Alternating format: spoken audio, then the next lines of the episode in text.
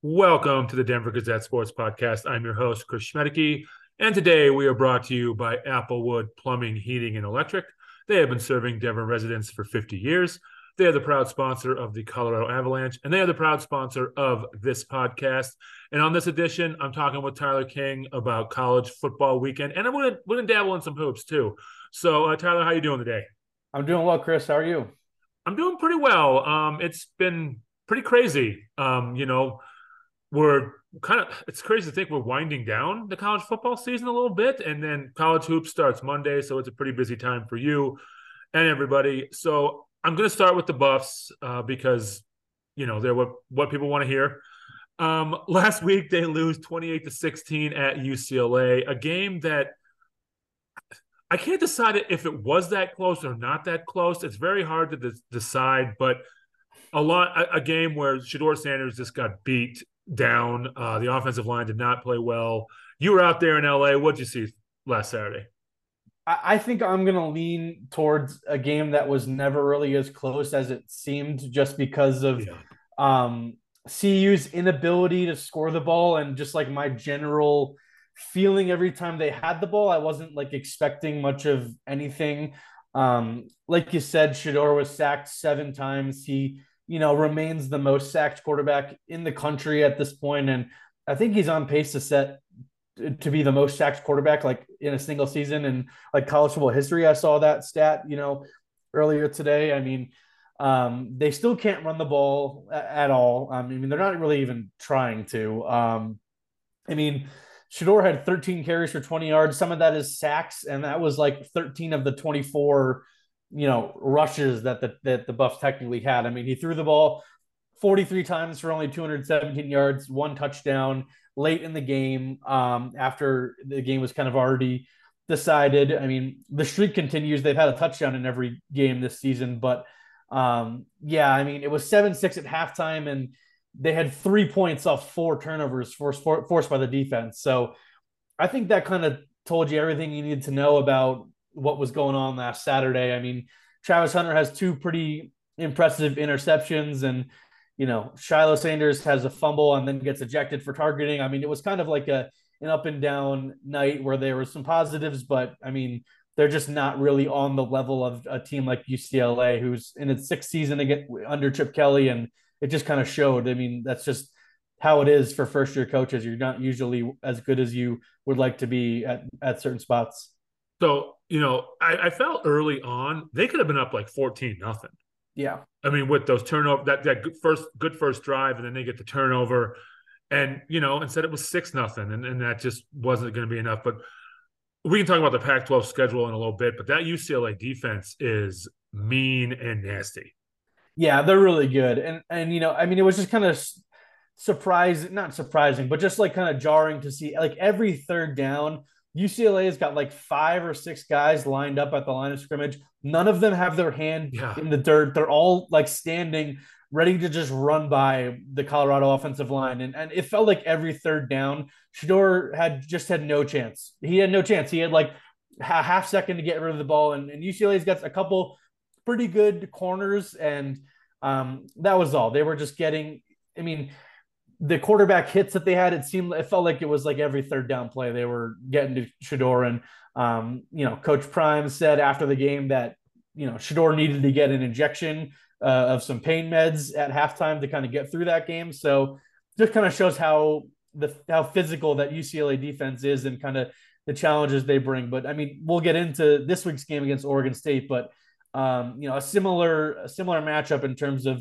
the style of play you're going to be facing on both sides of the ball and just the general physicality that should be that will likely be overpowering for the Buffs. Well, I remember I think when it was like I don't know, the were only down one score and they hit that long pass to Weaver finally. And yeah. they were in the red zone. And then I swear he just he got like sacked, pressure, pressure. And it, it was, was, like three plays in a row. Yeah. Yeah. And I was like, you know, and then Coach Prime says after the game, well, we're just gonna have to get some new linemen, which I'm sure was a instant reaction, but he probably means it.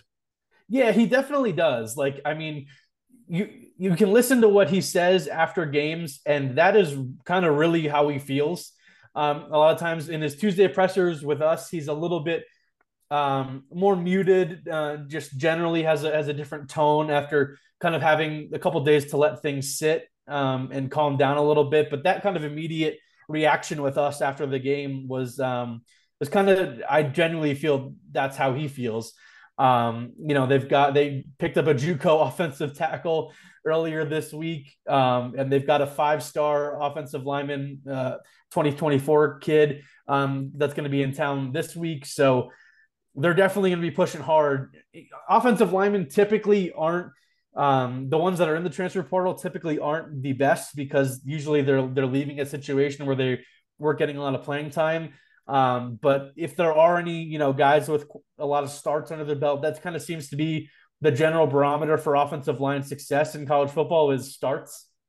It's just getting a bunch of guys that have started a lot of games. Um, you look at Florida State, that's kind of what they've done with with their team. They brought in Casey Roddick, who had plenty of starts for the Buffs over the last couple years, and he's been a really solid guy for them. Um, so they're, they're going to do their best this offseason to kind of get whatever offensive lineman they can because it, it, other than Van Wells, I don't the center, I don't really know if there's going to be anybody on that starting five this week that'll be back or at least starting next season. There's going to be a lot of new faces in that room and maybe a new coach. Who knows? We'll see what that what comes with that. Well, it, we had talked after that game, kind of through email with with sports editor Paul Klee about the guys who left. What they're they're not starting anywhere either, except for Casey. No. Yeah, it's just Casey Roddick. I mean, Jake Wiley, who's a Centennial uh, native um, that started at right tackle last season for the Buffs. He's a backup at right guard for UCLA right now. But I mean, the rest of the guys um, really aren't playing anywhere. I mean, two of the starters from last year's team are still on the team in, in Wells and um, Jared Christian Lichtenhand, who seems like he got benched last week. It seems like he's um, not playing. Yeah. yeah, but he came in a little bit for some. In- it was like there was so much rotating and shuffling in and out, but like all the veteran guys they brought in from the offseason really haven't worked out, like Jack Wilty, um, Jack Bailey from Kent State, Landon Bebee. Those guys really all haven't played that well. Savion Washington, right tackle, has been okay. They got him back from injury last week, but there were times where UCLA's star defensive end, um, Laiatu Latu, would just kind of run right by him. I mean, that's a tough matchup for any tackle in the country. Yeah. Latu's that good, but um, even uh, even Savion Washington was struggling last week. So I, I have imagined there's going to be a lot of new faces next season on the offensive line because they're going to try. They want to make a real run next year at, at in the expanded playoff um, in a Big 12 that they should have a shot to be competitive in. They want to make a real run and they need to get better on the offensive line right away if they want to do that. So let's let's fast forward to Oregon State, who's a nice late start, Coach Prime's favorite and our favorite as well, 8 p.m., which means oh, eight God. eight what 40 820, 820 kickoff. Like, is there yeah. a game before it? Is there like a MAC? Probably. Game? There's probably an ESPN game beforehand. So it'll probably be 820 and the game will be over right around midnight again. Yeah. Super. Yeah. But uh, Oregon State, you know, like you talked about, another real physical team. Uh, probably going to beat the Buffs up a little bit. Yeah. And, and they kept talking about this on the broadcast. Herbstreit kept bringing this up that they didn't keep anybody in to help. Like that's just not their style. They like to spread them out, but – when it was four on five, UCLA was getting the Shedeur stand. When it was three on five, you know, I mean, I feel like Oregon State's going to be like, oh, we can we can get to this guy without a problem. Yeah, and anytime they brought more than four, if they brought five or six, it, it Shedeur just had no time. And there were there, there were I, going back and watching the tape. I mean, there were plenty of plays where Michael Harrison was in there but I, I, you know what? I'll give Michael Harrison a lot of credit for what he's done as a walk on this year. Walk on, yeah. But he's not a pass protector. He's just not. I mean, he just had no shot. There was, I mean, it was kind of weird, kind of watching warmups. There was only two tight ends that traveled to the game. I'm not sure what was up there. It was just Harrison and um, Brady Kopetz. Uh, Caleb Fauria and Eli Yelverton, the other two tight ends that have played this year, both didn't travel. So not sure what was up there, but Harrison, even when they did try to keep him in there as an extra blocker, didn't do much. And um, those plays really stuck out to me. So, yeah, this Oregon State defense is very physical. I don't think they pose the same pass, the pass rushing threat that UCLA does with kind of their speed guys, but um, it's going to be another tough week trying to run the football, even if CU does want to.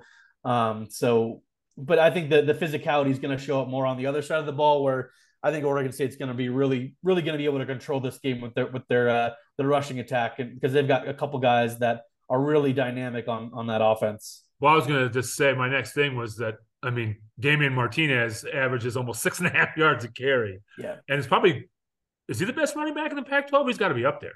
Yeah, it's probably him or Jaydn Ott from Cal. Uh, Ott, I think, is the leading rusher in the Pac-12, yeah. but I, I, would take Martinez. I think um, they're both sophomores, both really, really good players. So uh, CU doesn't have to play Cal this year, but they've got to go against Martinez, who's going to be a very, very tough matchup. I think he ran for I forget what the exact total was, but he ran for a lot of yards against them last year in Corvallis. Yeah, yeah, as a freshman. Yeah. Yeah. So, and then they have a the former uh, Clemson quarterback. I'm not going to try to say his name, but um, DJ Uiagalelei. Yeah, the quarterback. I mean, they're just a good, solid team. Yeah. They're coached well. You know, they're right in that. They're not Washington, Oregon, but they're right below them probably.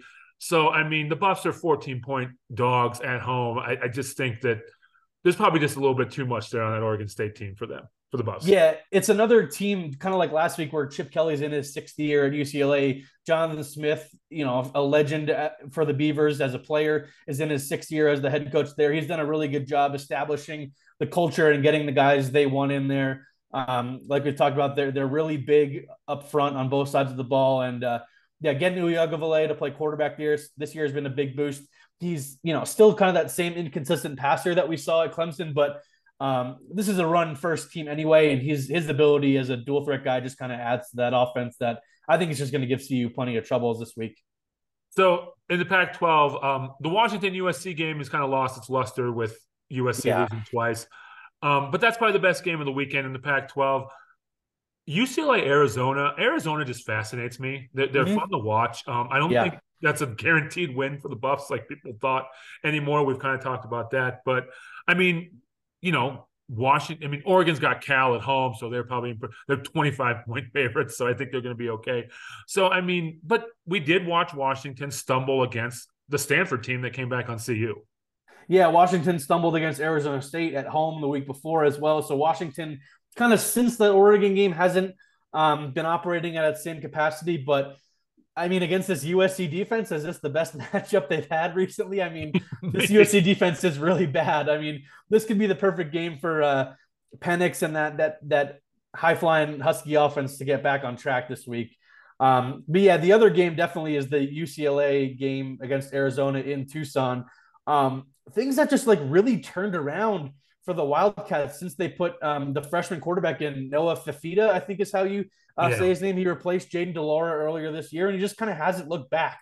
Um, they they've they gave USC all they could handle um, at the at the Coliseum a couple weeks ago, and then now have beaten Washington State handedly, and then beat Oregon State this past weekend. Um, in granted, it was in Tucson, but that kind of ended Oregon State's hopes of either reaching the Pac-12 title game or maybe even being a long shot um, playoff contender. But um, they're I think they might be able to play spoiler this week against UCLA as well.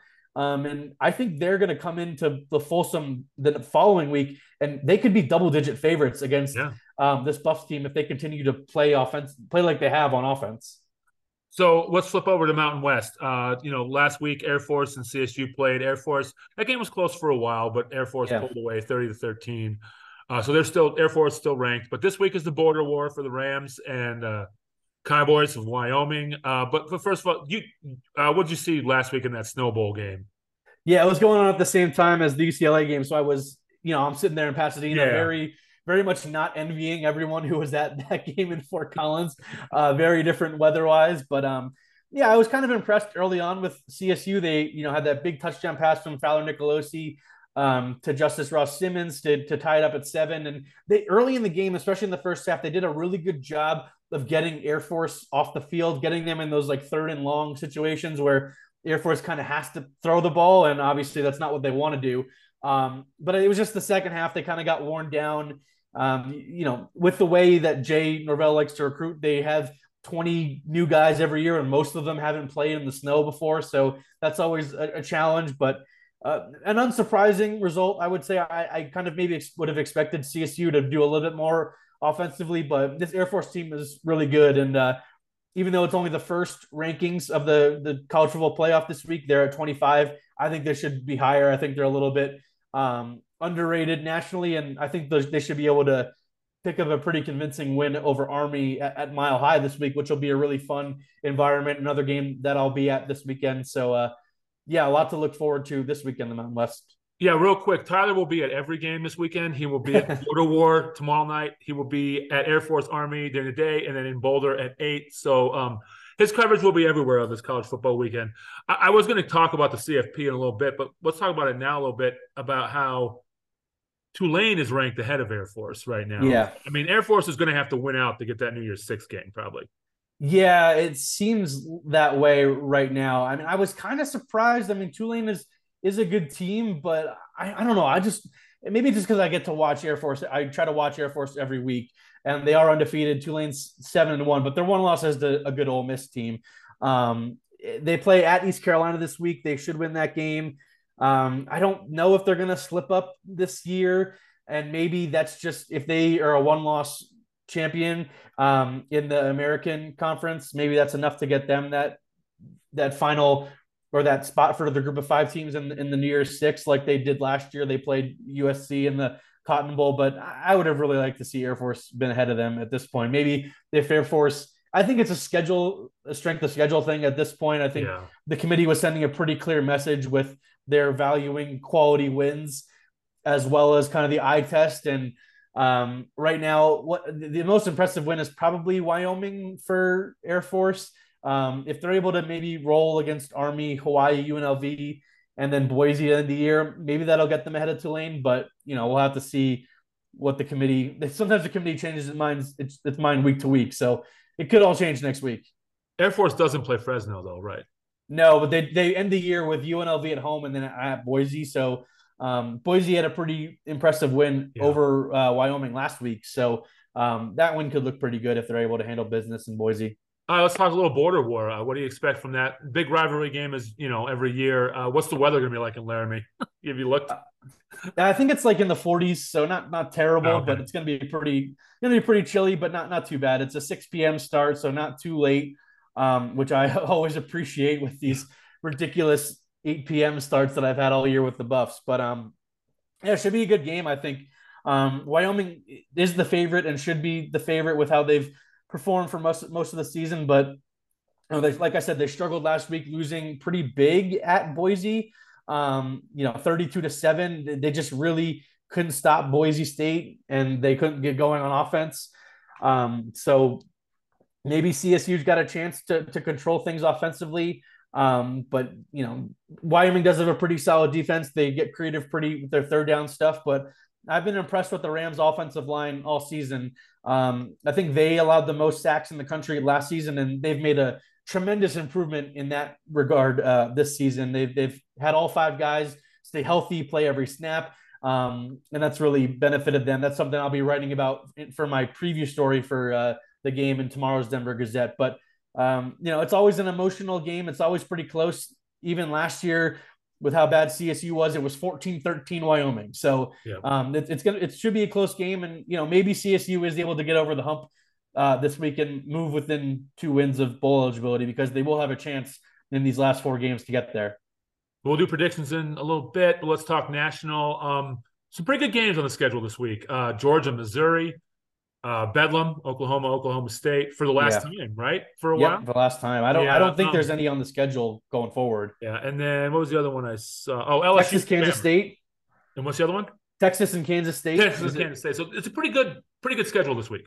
Yeah, definitely. Yeah, the Alabama LSU is always such a is always such a big game. Obviously, we saw LSU um, win at home last season against Alabama. That was a big win for them. Um, but yeah, I think Bedlam should be the game everyone nationally is paying attention to. It's that 3:30 ABC Eastern slot. Um, Oklahoma's a six point favorite on the road, but they're coming off a loss. You know, at, uh, against Kansas last week, that was an impressive win uh, for the Jayhawks. Oklahoma, you know, barely beat UCF the week before, and, and they finally stumbled for the first time this season. So um, Oklahoma State's also, you know, cracked the rankings in, in the first playoff rankings at 22. So should be a pretty good game there uh, for sure. And uh, I, you know, I expect Georgia to handle business against Missouri, even though they've been um, one of the maybe more surprising and fun teams in college football this year. Um, obviously, they almost beat Georgia last year um, in Columbia, but this game in Athens this year should be this could be the first week we really start to see uh, Georgia prove itself against a, play, a team, a really good team, because they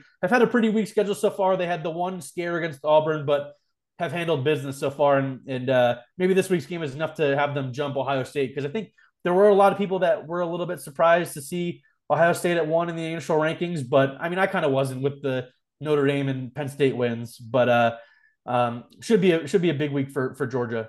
I was going to ask you. I have to feel that Ohio State's won because of those wins, and Georgia really yeah. hasn't played anybody yet.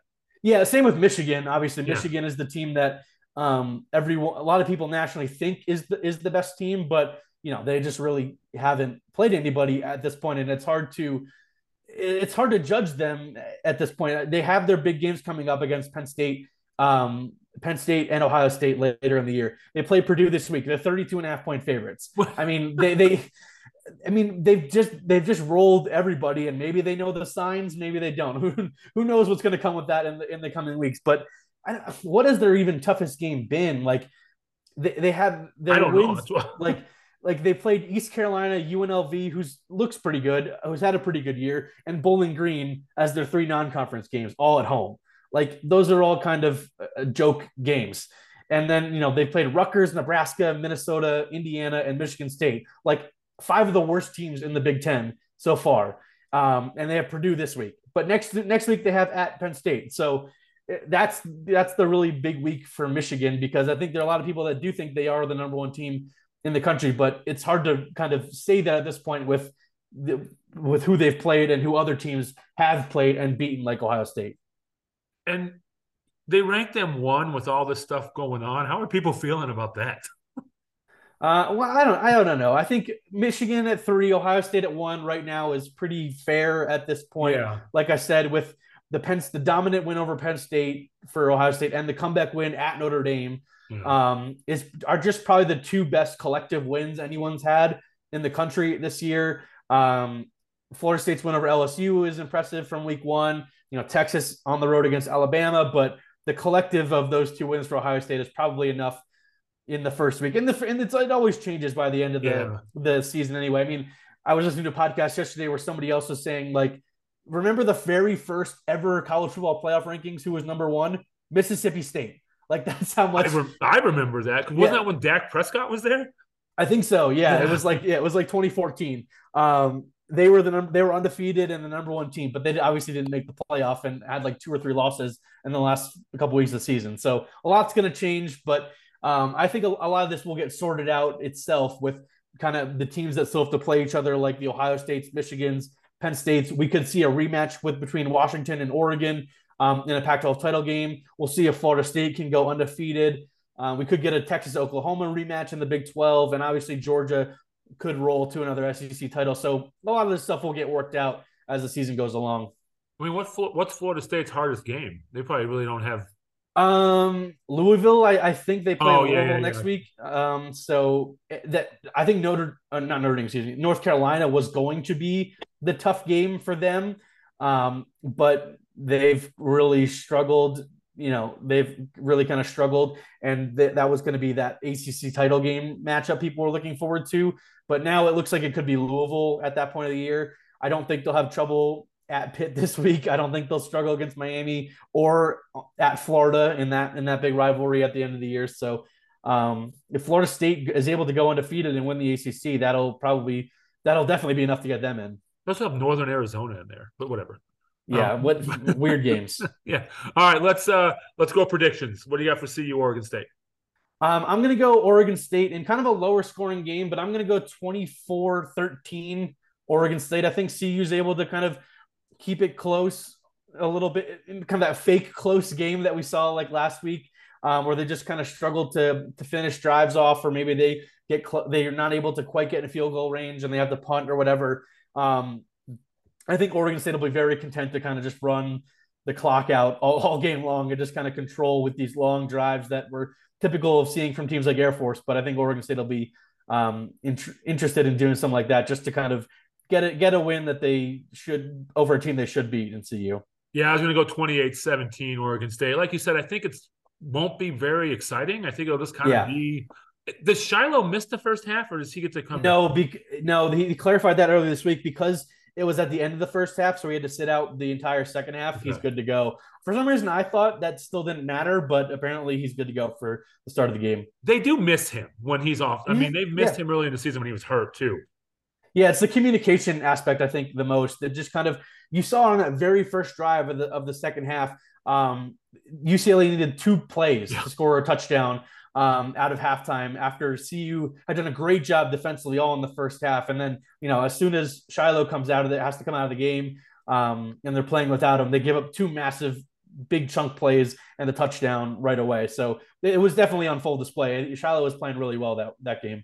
I, I never realized this, I guess, but he still got to hang out on the sideline. I didn't know that was allowed. Yeah, yeah. It, you don't really have. To, I don't think you have to go in the locker room anymore oh, and okay. sit there and twiddle your thumb. Okay. Although maybe that would have been helpful in preventing some theft uh, in the locker yeah, room. If he had yeah, yeah. I didn't want to get too much into that, but that's another sad. That's all I'll say sad. on that. Yeah, yeah. That's it's it's disappointing. That's all I'll say about that. But uh, um, yeah, maybe maybe that would have been a pre- preventative measure if he had, did have to go sit in the locker room. I was just sitting in there. Okay, what about the border war? What do you got? Um, I, I'm. I would love to pick the Rams. I really think this could be that kind of breakout game for them um, and just kind of the win they really need. Obviously, the Boise State, I'm hesitant to call it that kind of breakout game just because of how weird um, and th- things like that. You know, scoring three touchdowns in four minutes just doesn't happen. obviously, with the Hail Mary, it wasn't like a real, they beat them. They just kind of, it was a fluky thing. Not like a fluke, but it was just like an end of the game snowball effect kind of Everything thing. had to go right for them to yeah. win. Yeah. And after they, they were outplayed for three and a half quarters, uh, essentially. Um, but I still, I'm just going to go with Wyoming, and I think it's going to be a close game. I'm going to go um, 17 16 Wyoming. I think it's going to be another one point game, maybe a heartbreaker for CSU. Maybe it's a game winning field goal for the Cowboys. But um, yeah, that's just what I'm going to go with at this point. I, but until I see CSU beat Wyoming, I'm going to continue to pick the Cowboys. Yeah, I was going to go Wyoming too. They're up there at home. I was going to go 19 14. Just, just something slugfest. An ugly score. Ugly. Yeah, I mean, I don't see. Yeah, I don't. I don't see much. And then I think we both will probably have Air Force over Army over in Denver this week. Yeah, yeah. Army's coming off a big, big loss at LSU last week. Um, and I think Air Force will be able to. It won't be as close as the Navy game was a couple weeks ago. I think Air Force will be able to control that one and put that one away pretty early. And those are the games I think that hurt Air Force in those CFP rankings. I mean, they have to play Army and yeah. Navy, and I mean, Navy has been had good teams, and so has Army, but Air Force is kind of the class there on the football field. For sure. All right, so let's flip gears, talk a little hoops. Uh, you were previewing the college football, basketball, uh, college, college basketball, excuse me, college basketball season. In tomorrow's Denver Gazette, you have stories on the CSU men and women, on the CU men and women. Um, I want to ask you about CSU a little bit because we usually talk about the Buffs more because they have a lot of expectations. But what kind of expectations do they have up in Fort Collins on the men's and the women's side?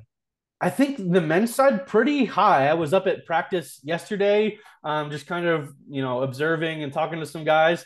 They're a really really athletic team, and I asked Niko Medved about that. Like, is this the most athletic team you've ever had in Fort Collins? And he said, I think so. Yeah. Um, obviously, they added Nick Clifford from from CU, uh, Javante Johnson, his best friend from the Springs, a New Mexico transfer. They got Joel Scott, another Pikes Peak area guy who was the Division two Player of the Year at Black Black Hill State last year. Um, they've really, really added a lot of talented guys on the wing, um, and obviously they've got Isaiah Stevens coming back as the preseason Mountain West Player of the Year and one of the top point guards and players in all of college basketball. So, you know, I think the Mountain West is going to be good again this year. Obviously, we saw last year with San Diego State getting to the title game against UConn, but um, there's a good chance I think that the Mountain West gets a couple teams, four or five teams in the tournament again, and I think CSU really could be one of them. I think they have that that athleticism and the length on the wing. I think they'll be really good defensively, um, and I think they've got plenty of pieces to play at a fast pace offensively. And even when things do slow down, they've got Isaiah Stevens um, and their big man Patrick Cartier is a really skilled uh, player in the post. So um, I'm pretty high on this CSU team. I think it's going to be a fascinating year. Um, they've got a, an interesting non-conference schedule, and then once it gets to Mountain West play, um, it's just about kind of finding that consistency that they did two years ago with the David Roddy led team that was able to get them to a, a six seed in the tournament. Do they open Monday as like everybody else? Yep, yep. They open Monday. Who are they opening with? Um, I for, I forget honestly. They the, they have a couple. Um, kind of a not a cupcake game, but yeah, yeah. It's it's one of the it's one of those. They have a. Uh, Niko was telling me yesterday that um the, the the early schedule they have some games against teams that are um have some really good players like in their conference. Um, uh, Louisiana but, Tech. Yeah, so they they but they do have um they host CU I think at the end of the month. Um, they play Boston College in Kansas City, and what should be a fun uh, tournament there. And they could play Creighton the second day, which would be a fascinating matchup yeah. against a really good, a really good Creighton team. Uh, they got Washington as well, so uh, in the non-conference. So it should be a, a fun season for this CSU team. With it's a very older, you know, veteran team, and that's those are the teams that have been really successful in March the last couple years. So over uh, in Boulder, there's expectations on both those teams, men and the women. Uh, the women are the only team ranked in the state. They open the season against the defending champion LSU in Las Vegas, uh, nationally yeah. televised. Really, really exciting for J.R. Payne's squad. And then the men's team, you know, Tad Boyle's got his. Oh, he's still pulling recruits for next year too. I've I've seen some of those guys. Too. They have a really good class coming in next year. Yeah. yeah. So I mean, th- this is uh, it's not make or break for Tad, but I mean, you know, this is a year where they've got to perform. Yeah, the, the thing I've been kind of telling people the last couple months when they've been asking me about this season for CU hoops, um, it, if they don't make the tournament this year, it'll be the first time I think in Tad's 14 years that there will be some real angst from the fan yeah. base. I don't think there's gonna, ever going to be like any actual pressure from administration just because it's Tad and he's kind of it's his dream job and he's done so well um, relative to expectations that I think he's got this job for as long as he wants it. But from the fan base perspective, I think there's going to be some real angst and concern if this, if not now, when for yeah. making the tournament because they have everything they need. Tristan da Silva is one of the best returning players in the country. They've got two really good guards in KJ Simpson and Julian Hammond the third. They have a five-star freshman in Cody Williams. They've got a pretty solid big man in Eddie Lampkin, and they've got some other older wings um, like Luke O'Brien and J'Vonne Hadley that will contribute right away, or not contribute right away, but just be big time play play big time minutes for them. Um, they have to make the tournament this year. I feel like they're picked to finish fourth in the Pac-12, and it's a pretty it's a better Pac-12 than it has been in recent years. USC is going to be really good. Obviously, Arizona, UCLA are good again, um, but they should be a competitive team that should be in that like 20 to 35 range in terms of national standing. Um, they've got some tough games in the non-conference, like a Florida State early in the year or UNLV, one of those two teams. They'll play at CSU. They'll play Miami, who made the Elite Eight last year uh, in Brooklyn, uh, before you know getting to a tough Pac-12 schedule. So yeah, on both the men and women's side, the expectation is the NCAA tournament, and I think if you ask the coaches candidly, I think the expectation is to advance past the first weekend of the NCAA tournament. Yeah.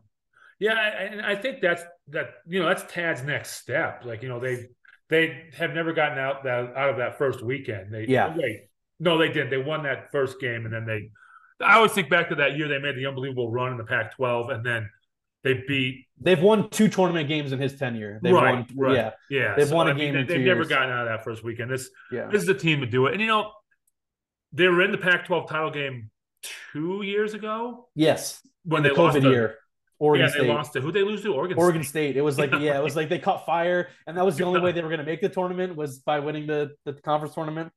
Yes. So I mean, I I could see them making that kind of a run again. I mean, I'm excited to watch Cody Williams. All I've seen is like the scrimmage stuff and stuff like that. So and they they played Metro State in an exhibition. Um, but yeah, you know, it's exciting times because you know it's football and basketball now, and, and all basketball all starts Monday. So. uh so Tyler, uh, enjoy your your your uh, double dip on Saturday and starting it on Friday. You'll be be a pretty busy guy this weekend. Make sure you read all of Tyler's stuff at denvergazette.com. Um, right now, some of that college basketball stuff's already up online if you want to check it out. You can subscribe to this podcast on Apple and Spotify. And Tyler, we will catch up next week again. All right, thanks, Chris. Thanks.